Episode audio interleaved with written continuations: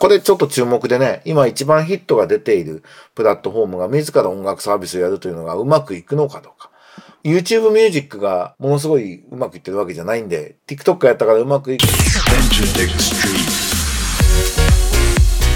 エンターテックストリート。音楽プロデューサー、エンターテックエヴァンジェリストの山口のりかつです。このポッドキャストは、ラジオトークアプリから、Spotify、Apple Music などにも配信しています。今あなたがお聞きになっているサービスで、ブックマークをお願いします。今とこれからの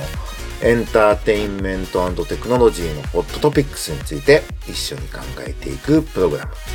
今週も張り切っていこうと思います。ということで、一週間のご無沙汰でした。なんかもう完全に夏ですね。東京は30度を超え、最低気温も25度みたいな。おー、来たな、これか、という。僕割とね、夏苦手なんですよね。なんで、こっから、まあ2ヶ月半ぐらい、8月終わりぐらいまでは東京は蒸し暑いんだろうなと、えー、思いました。まあ夏バテしないように頑張っていきましょう。まあそういう意味では本当に今在宅ワークが多くなって、無駄な移動が少なくなったのはすごくラッキーだなというふうに思います。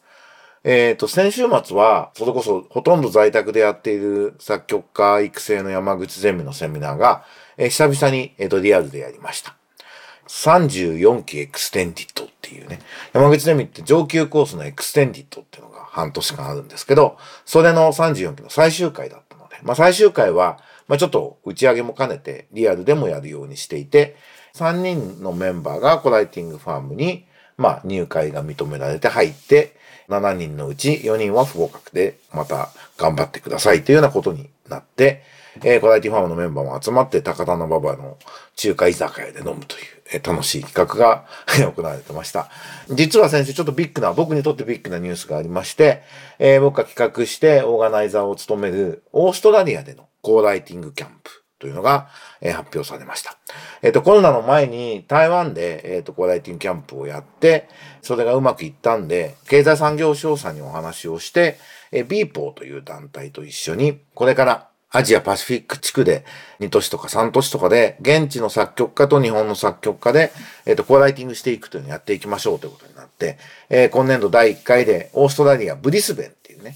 オーストラリア第3の都市でオリンピックが決まった街ですけども、えー、そこで BIGSOUND という南半球で一番大きい音楽カンファレンスイベントらしいんですけど、えー、これも僕3年前に行ってきて非常にいいイベントで、ブリスベンもいい街で、その BIGSOUND の公式イベントとしてやらせていただくことになっております。興味のある方はぜひチェックして、やってみようかなっていう方は応募していただけると、まあ、定員10人ぐらいで、審査があるんで、全員が参加できるわけではないんですけども、興味のある方はぜひちょっとアプローチをしていただけるとありがたいです。それからもう一つ、えっと、社長の履歴書っていうメディアにインタビューをいただきました。エンタメとか音楽とか一切関係のないところで、社長さんのインタビューが載ってるっていう中に、スタジオエンタメの代表としての僕の、えー、インタビューが載っております。普段、えー、聞かれないようなことを来ているので、チェックしていただければと思います。えー、今週の気になるニュースのお話をしていこうと思います。尼崎市の USB メモリ、スマホの GPS をめぐり発見。漏洩していないという保証はないっていう、これ IT メディアのニュースですけども、尼崎市の、えっ、ー、と、全市民の、えっ、ー、と、情報を USB メモリーで管理していたっていうね。もうなんだよそれっていうすごいニュースでしたね。で、この件自体はあんま細かくは追ってないんですけど、まあ、こういうことでなんかきっかけに、えー、ちゃんとローカルで USB メモリーで個人が持ってみたいなことではなく、えっ、と、ブロックチェーンを活用した、ID 管理っていうのが今も技術的には可能になっているので、そのデジタル ID のところに向かっていくきっかけになるといいなというふうに思います。えー、ブロックチェーンのデジタル ID って何っていう方は、デジタルプラットフォーマー社の松田一慶さんっていう、僕も親しくしてる方ですけど、空光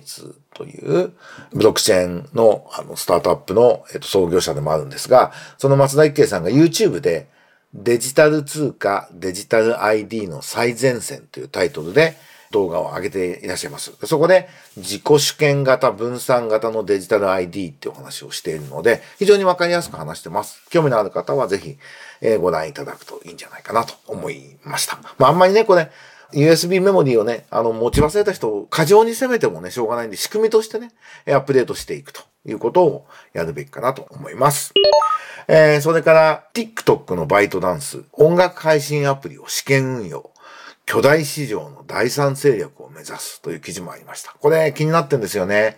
あの、ショート動画アプリをやっているバイトダンス。中国では別の名前なんですよね。これなんて、ドーウィンって言うんですかね。が、音楽配信アプリを始めるというのをアプリストアで公開したと。同アプリは一般ユーザーを対象とした運営の段階に入ったと。で、バイトダンスがこのタイミングで音楽配信市場に参入した理由は2つあって、1つ目は、中国で楽曲の著作権者が独占配信権を得ることが規制され、特定のプラットフォームによる楽曲の囲い込みができなくなったこと。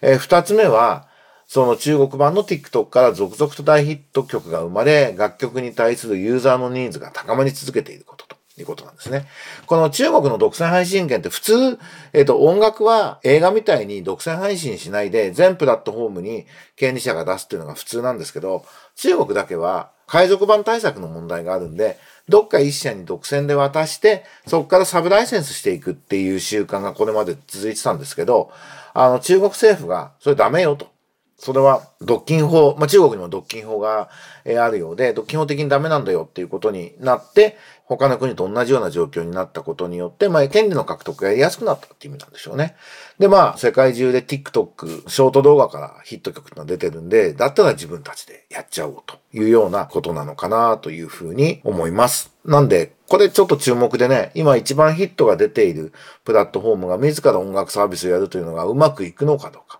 YouTube ミュージックがものすごいうまくいってるわけじゃないんで、TikTok やったからうまくいくとは限らないんですが、どんなことになるのかなというのは注目をしていくべきポイントかなと思います。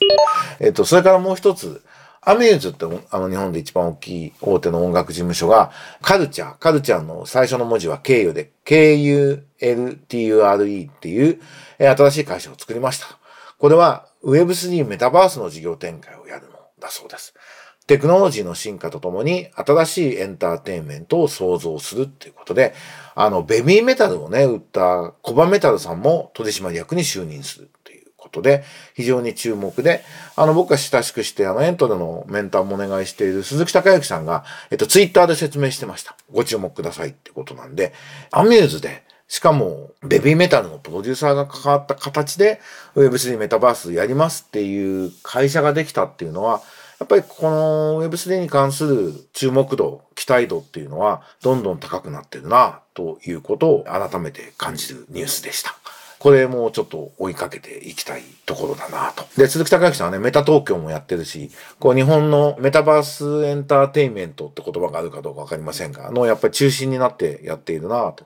思いますので、ってことはそんなに欧米の感覚とテンポ感としてもずれてないだろうし、あのエンターテインメントの方向性としてもね、きちっとした的確な方法でやると思うんで、これは本当に期待できるなと思いますし、まあスタジオエントででも Web3 メタバースのエンターテインメントがよりいい方向に向かうような、えっ、と、サービスを応援していきたいなと改めて思う今日この頃でございます。ということで、エンターテックストリート3つのニュースを取り上げてみましたが、いかがでしたでしょうか？今週も暑そうだなと